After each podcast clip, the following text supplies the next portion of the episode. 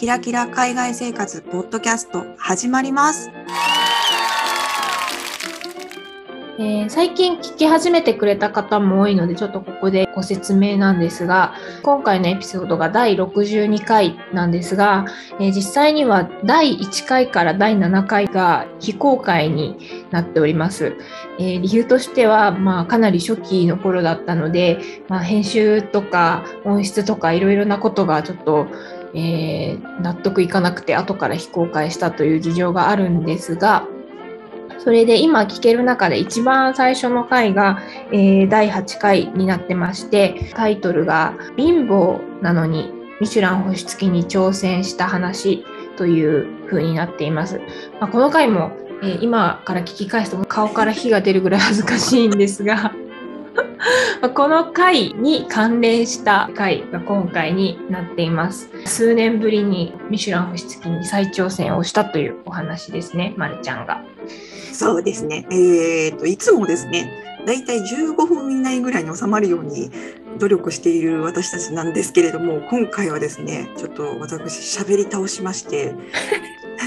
25分ぐらいのちょっと長編となっておりますが、あのぜひあの聞いていただけたらとても嬉しいです。長いけどぜひお付き合いください。たまちゃんこんにちは。こんにちは、まるちゃん。ちょっといろいろありまして話聞いてほしいんですけど 先日ですねまたあの旅行会社時代の元同僚のお友達と週末旅行でミシュラン星付きレストランホテルに泊まるという素敵なことしてきたんですよ。星の会じゃないですか？そうなんです。もう10年ぐらい前のあの回の復活です。あ、第8回、第8回。貧乏なのにミシュラン星付きレストランに行ったというその話あったんです。約10年ぐらい前の話なんですけど、なんかあれ、あのあれ若かりし頃みたいなさ、あの、体で話してたけど、なんか全然え成長できたのかなみたいな。っていう第結8回ではあの構まあ若いうちに恥をかいといてよかったねっていうお話だったと思うんですけど、まさかの10年経っていい大人になってからのまあいろいろあったっていう旅をしてきたのでちょっとまあ聞い聞いてほしいんですけど。聞いてほしいんですけど。あここで名前を紹介しておきましょう、えー、と私の旅のパートナーはとしこちゃんとかよちゃんでございまして、うんううん。んまあ、その2人のお友達の言葉を借りるならトラップトリップトラップがあったトリップだったっていう話なんですけれども、じ時を追って話させてください。まずホテルに到着。そうで最近さあのもう泊まるホテルってもう寝れたらいいわみたいなホテルばっかりだったから今回さ5つ星だったんやけどすすっごいねウェルカムだったのなんかもうサービスが素晴らしすぎてまずドギマギするんだよね。なんかもういつももうめっちゃベッドをベッドのスペースしかないみたいなさ部屋に泊まってたからなんかもうすごい丁寧なあのウェルカムチェックインするまでもウェルカムがすごくってかなり焦って。でそこのホテルであの友達と待ち合わせしてたのよ。かよちゃんは後合流で私とし私ととしこちゃんは一緒にホテルまで行って、かよちゃんはホテル合流だったんだけどその友達と待ってる間にさ「コーヒーでもいりますか?」とかって言われたの。うんうんうんなんかさ、チャージされないかなとかさ、庶民だからびっくりして。思わず、あ、いいです俗。に言うウェルカムドリンクってやつそうかな、そう、でロビーで待つにあたってね。でもビビりすぎて、あ大丈夫ですとかって言っちゃって。で、まあ、その後すぐに、まあ、かよちゃんも来て合流して。で、部屋に入ったらさ、まあ、部屋素晴らしくでかくって。3人1部屋ってこと？そうそうそうそう、3人1部屋で、もう全然もうみんな動き回れるし、あの十分なスペースがある部屋だったのね。で、そしたら部屋に入ったら、しばらくしたら、トントンってノックされて、あウェルカムフルーツとさ、あの素敵チョコを持ってきてくれたりとかしてさ、もうなんかもう、もうね、本当に素晴らしかったの。モテルは大感動だったのね。で、なんか結局、お食事18時予約だったんだけど、なんか楽しくって、そのままお昼過ぎからずっと夕方の夕食の時間まで、お部屋で結構ずっとベラベラ喋ってたら、ま、あっという間にそんな時間になっちゃってでずっと部屋にいたのねそこでさ一つ目のさ、まあ、トラップというかさ下田っていうのがあってあの夕食の時間ちょっと前にさあやっぱ水買った方が良くないかってなったの。うんうんあの泊まるからさやっぱ水飲みたくなるし水持っときたかったんだけどであ水買いに行こうと思って調べたらさもう田舎問題なんだけどこれちょっとドイツっぽい話なんですけど田舎ってねあの店早く閉まるんですよ土曜日。でさまあ小売店が早く閉まるのは知ってるけどまさかのさあの DMO 大手のドラッグスト日本で言うともう松清みたいな。アあそうそうそうそう松清みたいな。あそこがさ16時で閉まってたの。早い。マジかってなって。めっちゃ早いと思って。で水もその時時すでに遅しでもう選択肢ないからでも5つ星ホテルの水ってさ恐ろしそうな値段じゃない？うん、えでもさ部屋にさ無料でついてないって1本だけあった。そう1本だけあった。3人で1本？そうそう3人で。そうそうそうそこは1本だった、まあ、確かにね。なんか今言われてみたら確かにね。あのウェルカムフルーツもチョコレートも持ってきてくれたけど確かにそうだったね。言われてみれば。そう1本しかなかったの。無料が。でまあしゃあないかって言ってちょっと庶民には恐ろしい5つ星ホテルの水をゲットすることになってまあでもお値段はチェックアウトの時にしかわからんという事態になりましてちょっとドキドキしつつ夕食の時間になったので夕食のレストランに行ったんですよ。ここが星付きレストランなんですけどあのーでもここでね早くも第2のトラップがあるんだけど座ったらさ速攻でワインクーラーに入ったシュワシュワが運ばれてきて、うん食前酒どうですかって言われるの。実はそこにもちろん値段書いてないよ。値段書いてないし、聞けないじゃん。それいくらですかとかって聞けるような雰囲気じゃないわけ。わかる。それ断れないかも。そう私も断れない。むしろ飲みたかったし、断るつもりはなかったんだけど、でもちょっとビビっちゃってさ、いおいきなり来たと思って。でも、ここで聞きたいたまちゃんに。あの選択肢2つあったのどっち選ぶ ?1 番目ワイナリーはちょっと分かんないんだけどドイツのロゼスパークリングワイン2つ目はシャンパンであの有名なポメリーうんのしかも2012年もののシャンパン どっちにする？いや、あの、絶対うん。おい、おいしさで言うと、うん。後者な気がするけど、うん。絶対そっちのが高いから、地産地消とかいうね、ご託を並べて、前者を選ぶ気がする。ありがとう。ありがとう。え、どっちどっちが正いや解私も私も一番にしたのよ。っていうかみんな一番、うん。みんな一番にしたんだけど、ドイツのロゼスパークリングワイン。でだってさ2番目ってポメリーでさしかも2012年のシャンパンってそこだけ聞き取っただけでもうやばいって思うやん。9年、もう9年前ですからね。やばいと思って。でとりあえずロドイツのレゼを頼んでみんなビビってたの。やばくないみたいな。感 じで でで座ってシャンパンあシャンパンというかスパークリングワインが運ばれてきました。そしたらメニューカードが来たので、まあ、メニューのお値段は分かってたんだけど詳細なメニューをこれ見て何しようかなとかっつって選んでたら一人のさ、えー、と友達だしかよちゃんだね。かよちゃんがさなんか結構ゲッとかいうなんていうの驚きの声を上げたの。でえどどうした？どうした？とかって言ったらそのメニューカードを私は右側しか見てなかったんだけど左にワインのことが書いてあったらしくてなんとそのさっき提供された2つのさグラススパークリングワインの値段が載っててなんとお値段。ロゼグラスですよ。グラス。うん。25ユーロ。日本円で言うと何？3000円ぐらいか？そうだね。そう。でポメリーの方はうんうん。35ユーロだったの、やばくない？あ、よかった。ちょっと私たち正解をでもそうよ。正解そう、まあ、正解なんかな。庶民にとっては正解なんかな。ただ高くてびっくりしたけどね。だって3人頼んだら75ユーロでしょ。すごくない？だって普段のランチが例えば、えー、5ユーロぐらいですか？まあ、最近5ユーロじゃちょっと食べれんかもしれんけどまあそうだね。うんまあさそうだね。5ユーロ7ユーロぐらいで例えばケバブとか、まあ、サンドイッチみたいなんと飲み物安いの飲めるとかそんなんじゃない？そしたら普段のケバブが3個食べてもお釣りが来るような値段で。そうそうそう。グラス。びっくりしていやわかんない。普通なのかな世の中には。私の世の中ではそれ普通じゃなくてまずそれで全員結構度肝抜かれてやばいこれやばいってなって。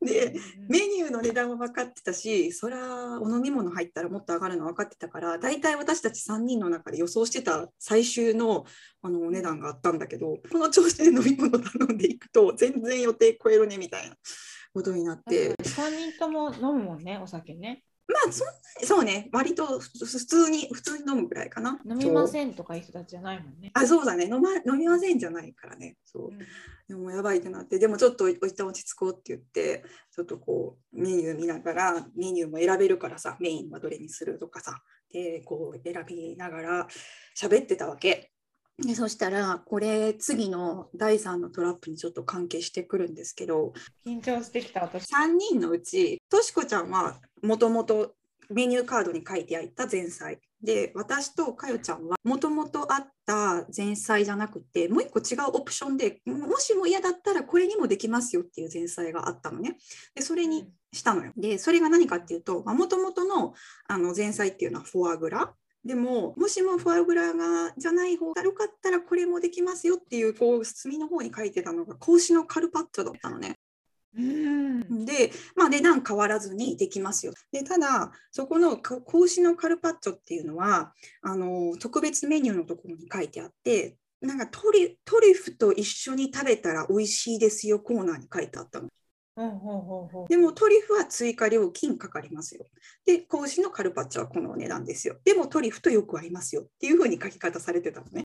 いや、でもほら、私の中にはトリュフなんて眼中にないから、もうトリュフの値段はなんとなく見たぐらいで終わってたのね。で、そのなんとなく見たときにトリュフ18ユーロ、まあ2300円とかそんな感じ？18ユーロって書いてあったの。うん、トリュフ18ユーロね。うん。でも私は別にトリュフつけないしって思っててスルーしてたの。ね、そしたら、まあ、あの料理がどんどん出されてきてその例のフォアグラ、えー、としこちゃんがフォアグラ私とかよちゃんが格子のカルパッチョがサーブされてきたわけですよ。でさそしたらさまず私の方に格子のカルパッチョがサーブされたのね。でそしたらお皿置かれた瞬間にもう一人なんか男性がやってきてなんかさちょっとあの白い個体みたいなの持ってたのよ。私のとこに来たのね。やばい。白の方ですか？そうなの。しかも白の方だったのね。白の方はちょっとやばい感じがしますね。ねなんかまたここで友達のね言葉を借りるならばですよ。借りるならばまるであのボロネーゼを頼んだ時に、うん、パルメザンチーズはいりますか？っていうぐらいのテンションで そんな感じのテンションでトリュフいりますかって言われたの。ね、もうそれ全部一瞬の出来事なんだけど私も一瞬ちょっとパニックになってえちょちょっとおかしいあれ？と思って別料金じゃなかったっけ？と思ったけどあでもとりあえずスタンダードでもトリュフは一旦ついてるけどもっと欲しい人は追加料金ってことやったんかなっていうもう意味のわからん理解になって一瞬で「あはい」って言っちゃっていうか。でえっと思ってそうでも私大丈夫かなと思う。だってもうお皿の上にその答えがあるわけよ。それで聞かれてるのね、うんうんうんうん、結構むずくない？それはもう結構誘導尋問に近い、ね、いや本当に。だってお皿の上にもうあんねん。で白手袋つけてさその人がスライサーと一緒に。でサラサラサラサラってあの個体をスライスして私の格子のカルパッチョの上に乗せるわけで、うんもうほんまに多分その時すじもうずっとパニック継続中ででそのサービスの人に「まだいりますか?」って言われたの。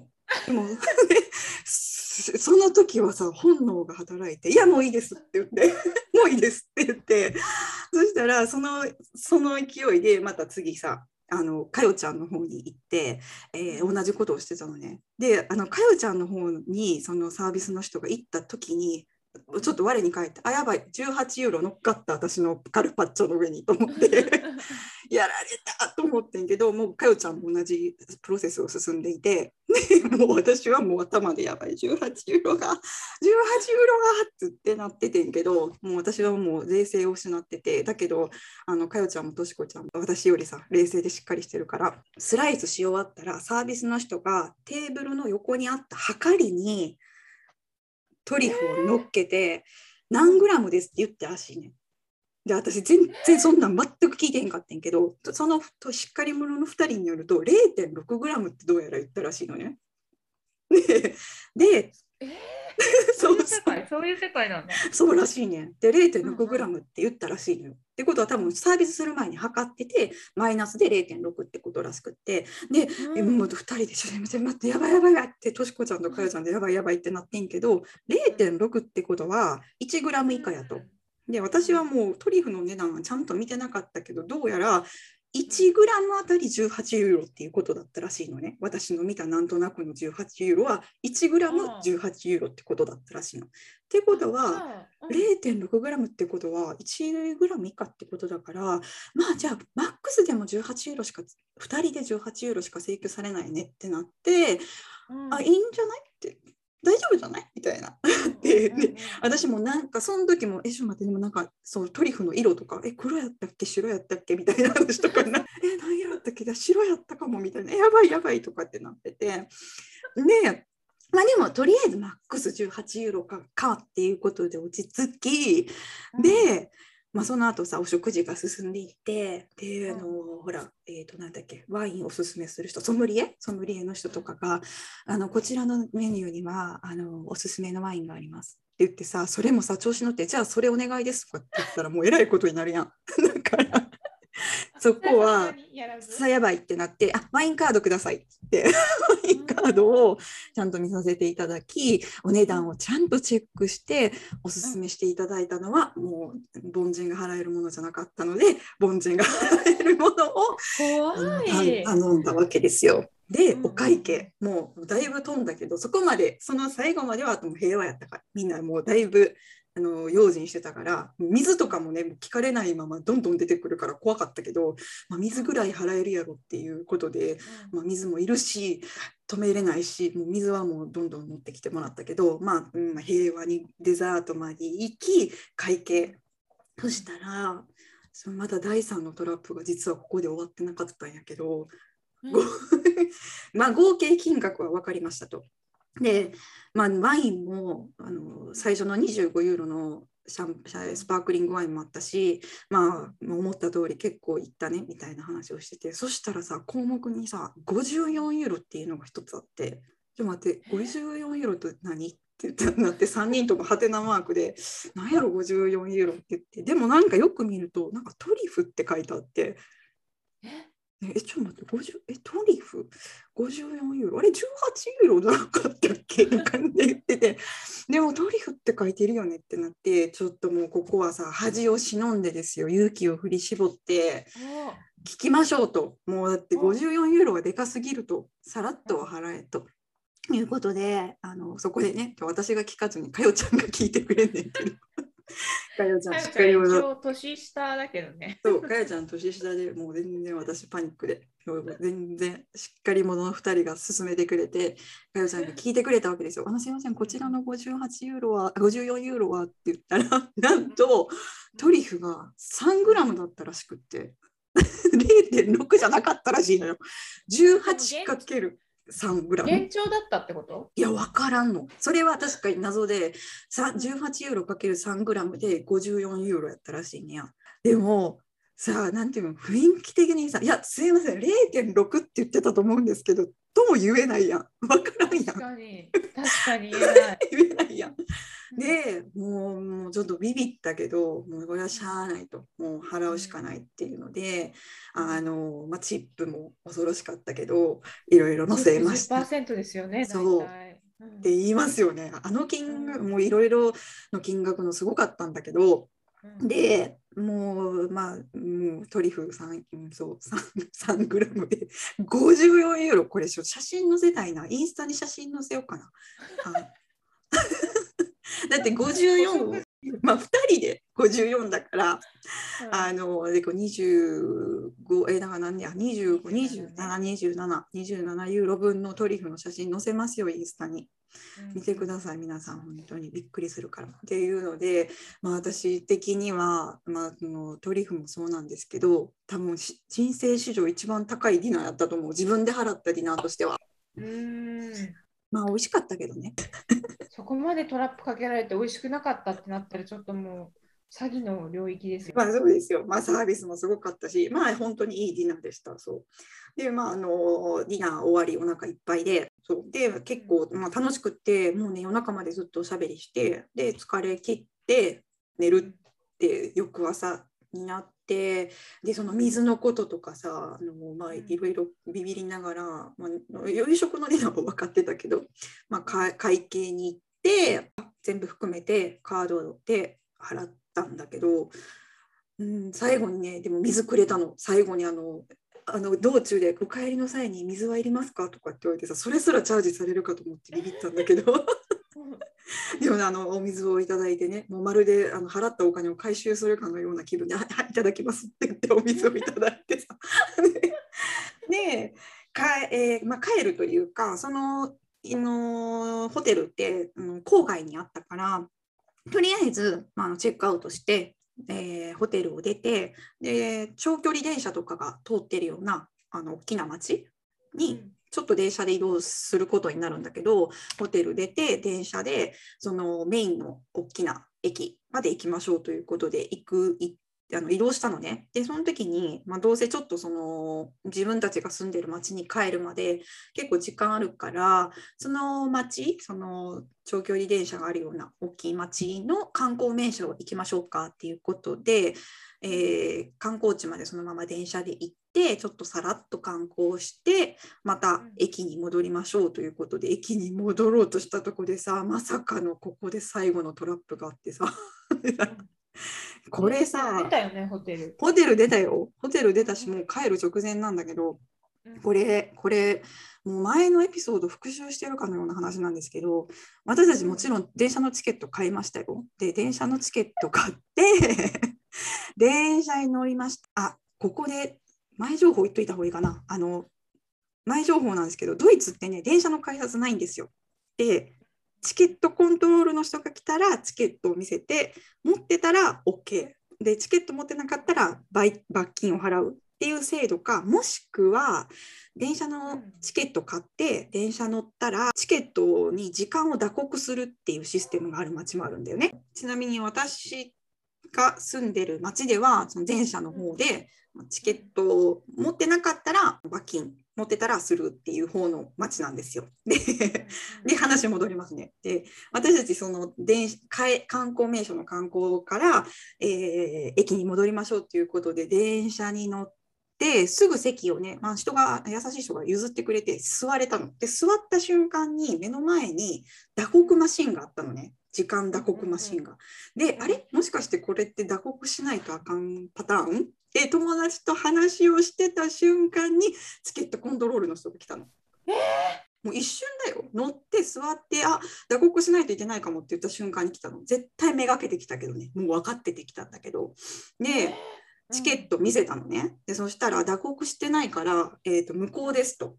ID 見せてください、えー、ID 記録しますからって言われて、えー、マジかって言っててもちろんちょっと抵抗したよ。チケットを買ったところだし、チケットを買った時間ああるでしょ？ってさっき買ったところだし、なんなら観光地に行く時の行きのチケットも買ってるからって、あの全然その使い回そうとしたことじゃないこと分かるでしょ？で私たちこの町の人じゃないし打刻するの知らなかったし打刻しようと思った矢先にあなたたち来たからっていう話もしたんだけど、まあ、それもねすごいもうねもうかよちゃんが怒りましてかよちゃんもまくし立てるように話をしてたんだけどなんか私も切れて結構後でわーって言ったんだけど、まあ、全然聞いてくれなくって、えー、結局いやすっげえ感じ悪かった。で結局もう私たち ID 渡して全部情報取られて罰金のあの振込用紙渡されたのね。で振込式なのね。振込式 そう皆さん詳しくはさっきいろいろシステム言いましたけど詳しくは第12回を聞いていただくといろいろいろいろあるんですけれど。当時はとことんついてこられてポンドを両替させられて、まあ、現金で徴収されたっていうね。があったんですけど、そうなんですよ。振り込み式です。しかも60ユーロ。60ユーロ？値上げしたでしょ？前40ユーロだったよね。え、今何 ?7000 円とか8000円近い？60ユーロは日本円で言うとなんか7000円とか8000円とかなのかな？高いね。でもしも異議申し立てをしたいということであれば、こちらにご連絡くださいと。今で、ここではどうこうできませんっていう風な感じだったので、腹立つよね。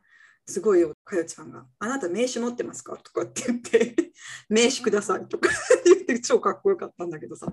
でさ名刺はないと。あの僕たちの ID 番号があるからもしも何か言いたいんだったらこの ID 番号を書いてくれたら僕たちだって分かりますっていうことで 私たちみんな3人で来られたんだけど私たちも3人であっちも3人でみんなで ID、えー。あっちの番号も控えてで係で、そう本当。配ってくれる人いなかったの。あいなかった。それもそれでちょっと冷たかったね、うん、周りの人もふーんって聞いてるわけだけだったけど。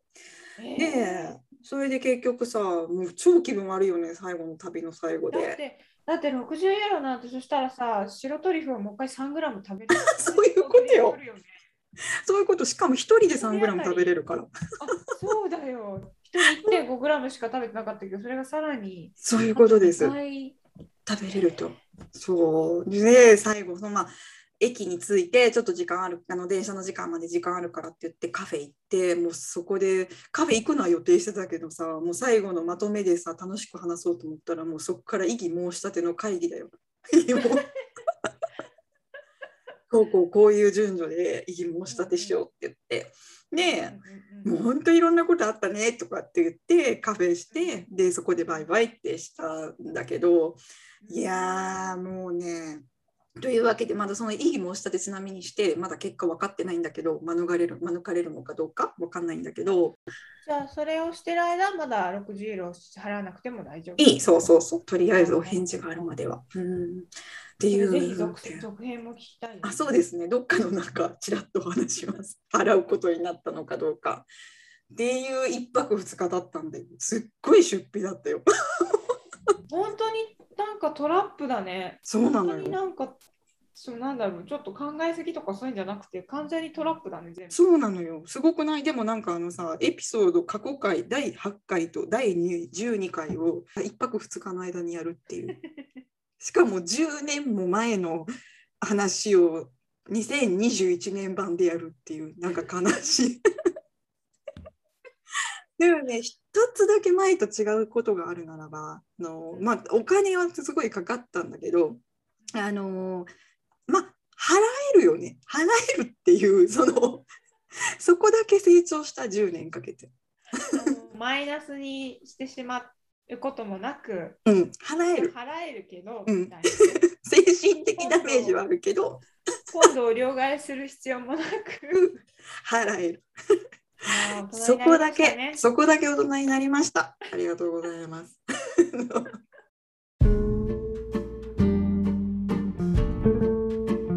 はい、えー大変長編だったと思うんですけれども、ここまで聞いていただいた皆さんありがとうございます。エピソードの中で話し忘れたことがあったんですけど、高いであろうとビビってたあのお水、お水の値段言うの忘れてました。あのお水はですね、えー会計した後に分かったのは、1本6.5ユーロということで、まあ、あの高い高いけど大体だからスーパーで同じようなものを買うと多分い、えー、と2ユーロしないぐらいで買えると思うんで高いんですけど、まあ、6.5ユーロさすがにアラフォーになったら払えますね。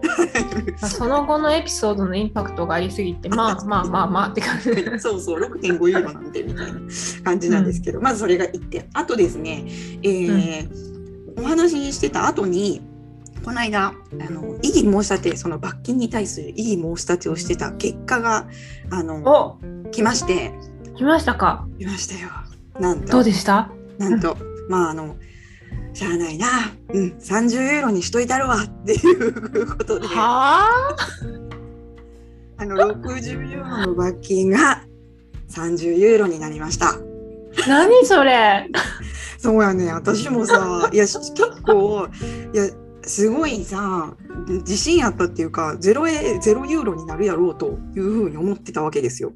うん。なんでちょっとまあショックなんですけどいやでもねすごいポジティブだなと思ったのがとしこちゃんもかよちゃんもさ、うん。すごいいい子たちだからさあうん、でもいや60ユーロじゃなくて30ユーロになっただけいいですねってすげえポジティブだったの。見習いたいその気持ちって思った私は「えー、ただじゃないのかよ」みたいなさ私もごめん、えーってなっちゃった。ちょっとじゃあ心がかすってそういや、だってさ、切符にさ、買った時刻が刻印されてて、うんうんでその罰金を徴収された時刻とさほぼ変わらないんでしょ？そうそう1分ぐらいしかなかったからね。そう。そしたらね許してよって思っちゃうけどね。ね。そうでもん。あの分かりましたと。異議申し立てしたのは分かりましたと。ただその脱告、脱告あれ？これ脱告だよね。脱告うん。する義務があるので、うん。だけどまあうん。いろいろな事情から30ユーロに負けといて負けといてあげますよって。でもその期限までに払わないと60ユーロになるからな。気をつけろよって書いてあった。感情がだいぶ入ってる読み方えーえじゃあこれから振り込みをするわけですか？そうです。まだ振り込みしてないけどでもあの早くしないと60ユーロにされるからあの負けといてもらってる間におおとなしく払うことにします。なるほど。いやー皆さん本当気をつけていただきたいですねドイツ来る際は。もう気をつけて本当に気をつけてもう打刻マシーンを見つけたらすぐに打刻した方がいいってことですね。すぐはいていうかまあだ打刻マシーンを探しに行った方がいいってことだよね。はい、はい、ということでございました。結果報告でした。皆さんの国でのお高いレストランでのトラブル話とかありましたらぜひ概要欄にある質問箱からご共有ください。インスタグラムの方にもですね、まるちゃんの今回のあの驚きのトリュフの写真を載せてくれるようですので、よかったらそちらでフォローしていただければと思います。えーインスタグラムのアカウント名はひきらポッドキャスト HIKIRA ポッドキャストです。皆さんそれでは今回長い中聞いていただいてありがとうございます。また次回聞いてください。さようなら。